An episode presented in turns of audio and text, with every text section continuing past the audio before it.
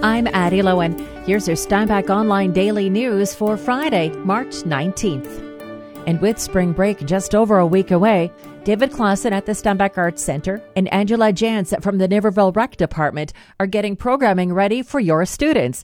That story is all on the way. Plus, we'll get to today's COVID 19 case count numbers.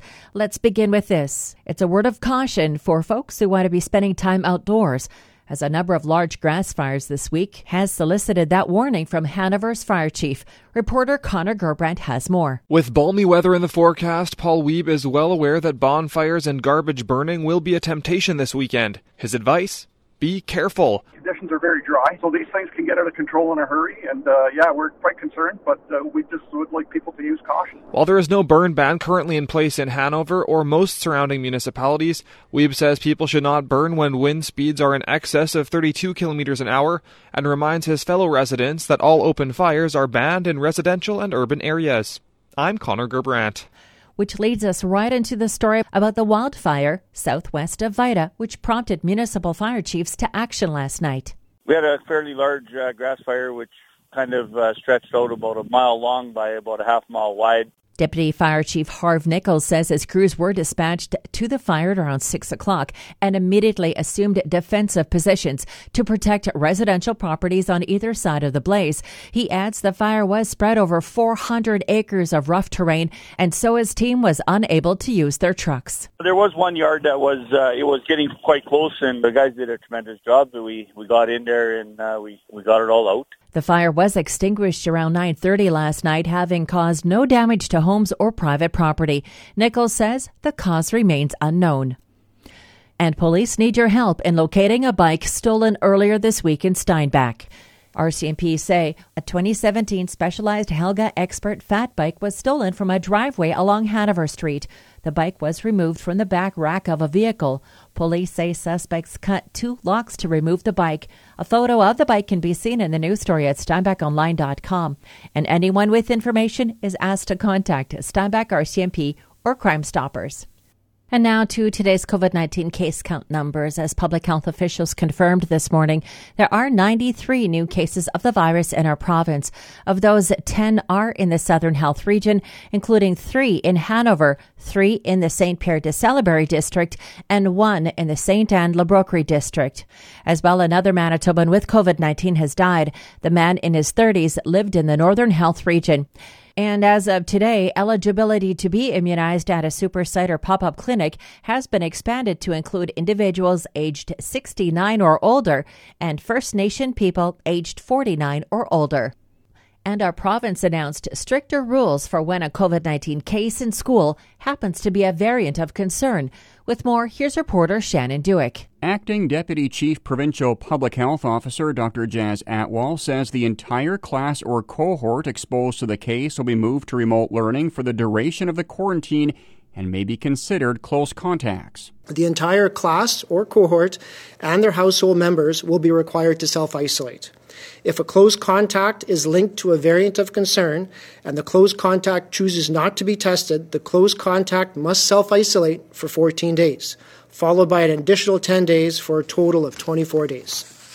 The rest of the close contacts household must also self isolate for the entire 24 days. Dr. Atwal made this announcement on the same day that the province confirmed that investigations have linked cases identified as a variant of concern to three schools in Manitoba.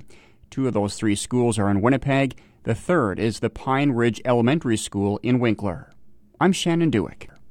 And the president for the Manitoba School Boards Association feels that education reform is a bad idea and Manitobans can play a role in stopping it from taking effect. Reporter Connor Gerbrandt has more. Earlier this week, the province proposed Bill 64 and with it plans to dissolve all school divisions and boards into one centralized entity controlled by the government.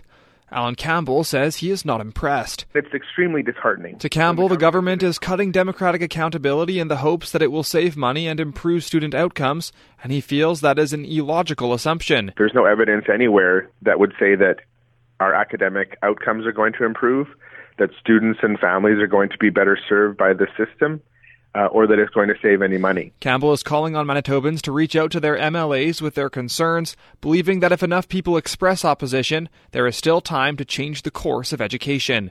I'm Connor Gerbrandt. So the city of Steinbach is moving forward with a renewal project for the underground infrastructure along Brandt Street.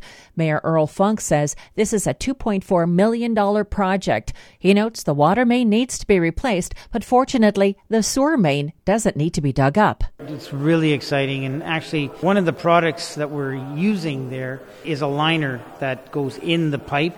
It's actually going to save hundreds of thousands of dollars in actual replacing the pipe because we get to put along the pipe, expand it, and then it uh, adheres to the pipe. It fixes any kind of bumps or any cracks, it fills them up. It'll give the pipe uh, extra about 20 years.